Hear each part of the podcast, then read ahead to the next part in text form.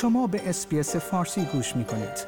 با رفتن به sbs.com.au به اخبار و گزارش های بیشتری دست خواهید یافت.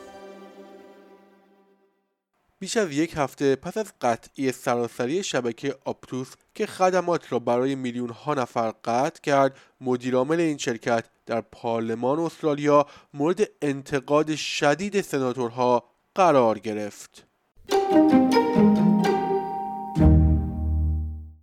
رئیس آپتوس کلی بای روزمارین پس از قطعی خدمات تلفن همراه و اینترنت برای میلیون ها استرالیایی در زیر ذرهبین قرار گرفت و در کمیته در سنای استرالیا پاسخگوی انتقادات بود.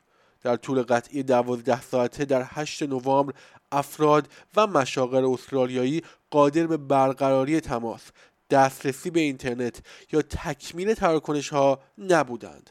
در پاسخ به این اتفاق شرکت عذرخواهی کرد و به دلیل صبر به مشتریان از جمله مشاغلی که هزاران تراکنش خود را از دست دادند دویست گیگابایت داده اضافی یا داده رایگان در تعطیلات آخر هفته ارائه کرد.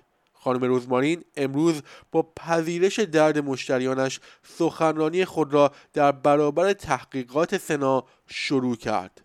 او گفت در حالی که من از صمیم قلب معتقدم که ما هر کاری که از دستمان برمیآمد برای ارائه اطلاعات به موقع دقیق و معتبر انجام دادیم از آن می کنم که همیشه کارهای بیشتری هستند که می توانستیم انجام دهیم.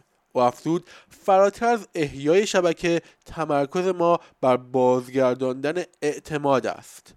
اما رئیس آپتوس به سرعت با خشم سناتورها روبرو شد رئیس کمیته پارلمان درباره این موضوع سناتور سارا هنسن یانگ یکی از این افراد بود او گفت شما به بیش از ده میلیون نفر خدمات ارائه می کنید. این فقط شامل افراد نمی شود و سازمان های دولتی، خدمات اضطراری، مشاغل هم شامل آن می شود. این افراد تنها چیزی که برای ساعتها دریافت کردند چند خطی بود که می گفت ببخشید ما در حال کار روی آن هستیم. و افزود این به اندازه کافی خوب نیست برای یک شرکت ارتباطاتی ارتباطات شما هم در زمان بحران و هم در پس از آن بسیار ضعیف است سبزها یک روز پس از قطعی برای ایجاد تحقیقات پارلمانی درباره آپتوس اقدام کردند و هنسن یانگ آن زمان قول داد که نقش آپتوس را فراتر از سود مالی و درباره مراقبت از مردم بررسی کند.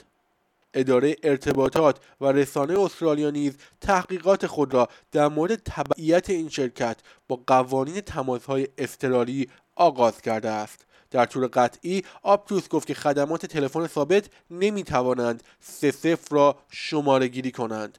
بای روزمارین روز جمعه تایید کرد که صدها تماس اضطراری بی پاسخ مانده است. او در بازپرسی گفت 228 تماس سسف وجود داشت که امکان انجامشان وجود نداشت. ما تمام این 228 تماس را بررسی کردیم. خوشبختانه همه خوب هستند.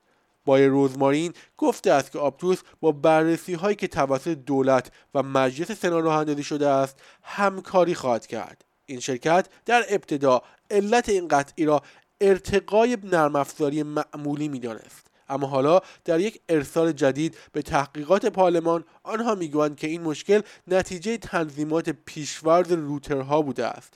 روترهای Cisco به طور خودکار خود ایزوله شده بودند تا از خود در برابر بار غیرمنتظره اطلاعات مسیریابی آی پی پس از ارتقای نرم افزار محافظت کنند. در متن ارسالی آمده است اگرچه ارتقای نرم افزار منجر به تغییر اطلاعات روتر شد اما دلیل این حادثه نبود. شنوندگان گرامی این گزارش همکارانم از SBS نیوز بود که من نیو صدر از SBS فارسی آن را تقدیم حضور شما کردم. آیا می خواهید به مطالب بیشتری مانند این گزارش گوش کنید؟ به ما از طریق Apple Podcast، Google Podcast، Spotify یا هر جای دیگری که پادکست های خود را از آن می گیرید گوش کنید.